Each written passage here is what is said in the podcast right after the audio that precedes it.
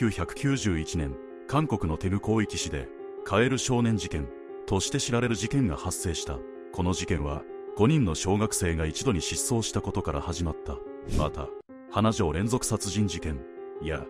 イヒョン保有会殺人事件と並ぶ、韓国三大未解決事件の一つでもある。1991年3月26日、地方選挙のための祝日だったこの日、ウチョロン君、チョホヨン君、キムヨンギ君、パクチャンイン君、キム・ジョンシク君の5人は朝から遊んでいた。近隣住民にここで遊ぶなと言われそれが子供たちの冒険心をくすぐった。彼らは山椒魚の卵を探しに行くと言い残して山へ向かった。しかし山に入った後5人は行方不明となった。大規模な捜査が行われ35万人もの警察が捜査に動員された。700万枚のビラを配ったり賞金を出したり日本警察の協力もあった。しかし